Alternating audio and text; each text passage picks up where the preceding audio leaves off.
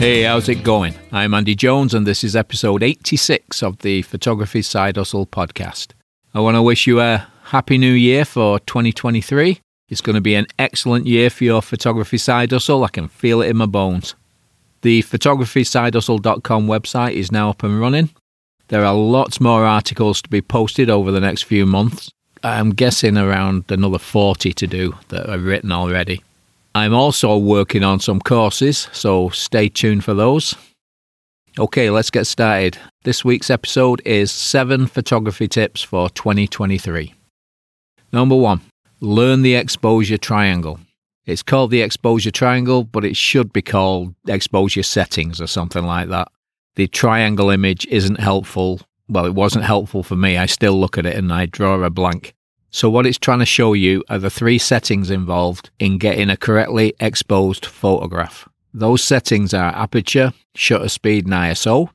This one lesson will help you understand what aperture, shutter speed, and ISO do and how they work together. Check out the downloads page on the photographysidehustle.com website. There's an exposure triangle PDF. Yes, I called it triangle even though I don't like it. The exposure triangle PDF, and that'll help you out. A couple of months ago, I was watching a landscape photographer on YouTube. I follow him weekly. I'm not going to reveal his name, but he is British and he lives in Canada. So that narrows it down to about 50 landscape photographers. He was with a wildlife photographer taking photographs of seabirds, and he wasn't sure what settings to use, which absolutely shocked me. Now, seabirds are fast and they need a fast shutter speed to freeze the action. And I guess he's been shooting landscapes for so long, he just forgot how to adapt for fast moving subjects. I have to say, though, that his landscape images are second to none. They are absolutely beautiful. But I was just shocked that an experienced photographer didn't know what settings I even ballpark them to a point where he could, you know, just get someone else to help him fine tune them. Being able to understand the exposure settings allows you to take any photograph. If you already understand how it works, try looking at photos on Instagram and think about what settings you would use to get that image. It's a great exercise for a photographer's brain. I don't expect you to get the exact settings, which is pretty much impossible. Just look at the depth of field and guess what the aperture was that they used. Is the subject still or fast moving? Then guess what the shutter speed is. You just need to understand what is needed to capture an image. That's what all photography is about understanding what is needed then you can go ahead and capture the photo. Number two, learn how to control depth of field. Now, once you've got the exposure settings figured out, the exposure triangle, as they call it, you need to get your head around depth of field. Your aperture setting controls the size of the depth of field. The depth of field is the distance between the farthest and the nearest points that are in focus. To understand how your camera, your lens, and your aperture combine to give you a measurable depth of field, you need to use the PhotoPills app. It's at photopills, P-I-L-L-S dot com, and it's free and it is super useful. I'll put a link in the show notes. The aperture depth of field setting is the first of the three settings you'll set when you're taking a photo.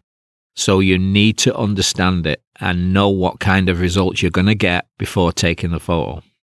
Okay, number three, Shoot in manual mode or aperture priority. Okay, I, I know you shoot in manual mode, obviously, but if you know someone that is still shooting in auto mode, tell them they've got to stop. All they are doing in auto mode is pointing the camera at things. They are basically a camera pointer, not a photographer. Photographers change settings and get the results that they want. So if you know someone that's using auto, I want you to get them to turn the mode dial to A or AV. This puts the camera in aperture priority mode, which is a semi automatic manual mode. You choose the aperture to get the depth of field you need. The camera sets the shutter speed up, and you also get to set the ISO. So if the shutter speed is too low, that the camera is set, you just turn up the ISO to a higher number until the shutter speed is fast enough to freeze what you want it to do. Or you could, sorry, your friend could just put it in manual mode and get on with it. Yes, it's a little painful thinking about three settings, but after a couple of days, you will, sorry, they will be changing settings without thinking about it. It's really simple once you put yourself through it. Number four, shooting raw. If you're shooting JPEGs, you're missing out on some incredible possibilities. When you press the shutter button and you take a photo, the camera captures the image in a raw format and then converts it to a JPEG file and saves it to your card. You're allowing the camera to do a quick edit on your image. The RAW file gives you more information and captures way more detail and a greater dynamic range of colors. When you edit a RAW file, you can always go back to the same file later and do a whole new edit. Nothing is at risk. As long as you save that RAW file, everything's there for you forever. Once you've edited a RAW file, you can export it as a JPEG and it'll be ready for printing or going on the web, depending on what you want. Professional photographers shoot in RAW, so you should too. So don't shoot in JPEG. I know it's easy, but you are losing so much of your information in the file. Number five, learn how to do a basic edit. This is a problem I see every week. Well, it's not a problem, it's just something I see every week. People post images for feedback, and 99% of the photos I've seen haven't been edited. Even the best images that a camera produces still need editing. Most of the time, it needs to be cropped to remove unnecessary parts of the frame. Points of interest need to be placed on the rule of third lines. Shadows might need lightening and the exposure might need tweaking. There's so many little things that you can do to an image just to make it pop a little bit more. Taking a photo is only half of the job. The other half is the editing. It's extremely important and you need to do this if you're going to shoot professionally. You can't just shoot JPEGs and give people files straight out of the camera. I use Adobe Lightroom because it makes editing so easy. I can do a simple basic edit in one or two minutes. It's nothing. And if I've got a batch of, say, 100 images or even more, and I edit the first one or two and I realize that they're all going to be a similar edit, I can just copy and I can paste all those settings to all the other images and it's all done really quick. $10 a month for Lightroom and Photoshop is a great deal. Even if you only use Lightroom, it's still an amazing deal. So you need to learn how to do a basic edit and don't ever put your images out into the world until they have been edited don't show people unedited images. Number six, keep your equipment clean. Now, photography equipment is expensive, very expensive. You really need to look after it. A lens can last for decades and it can make you thousands upon thousands of dollars, so give the lens a clean every time you use it. A smudge of grease on that front element can ruin a photo shoot, so buy a cleaning kit. Clean your camera's sensor regularly and save time removing unwanted spots. Now, I've been guilty of this before, still am. When your sensor's dirty, you get all these spots all over your images and you don't see them at first, but when you zoom in at a full 100%, you're going to see these dots all over your image. Now, if your sensor's clean, you might only get one dot or none. But if it's dirty, you might have 20 or 30 and it can be, it can be a nightmare sometimes. Your time's valuable, so clean the sensor and you'll get cleaner images.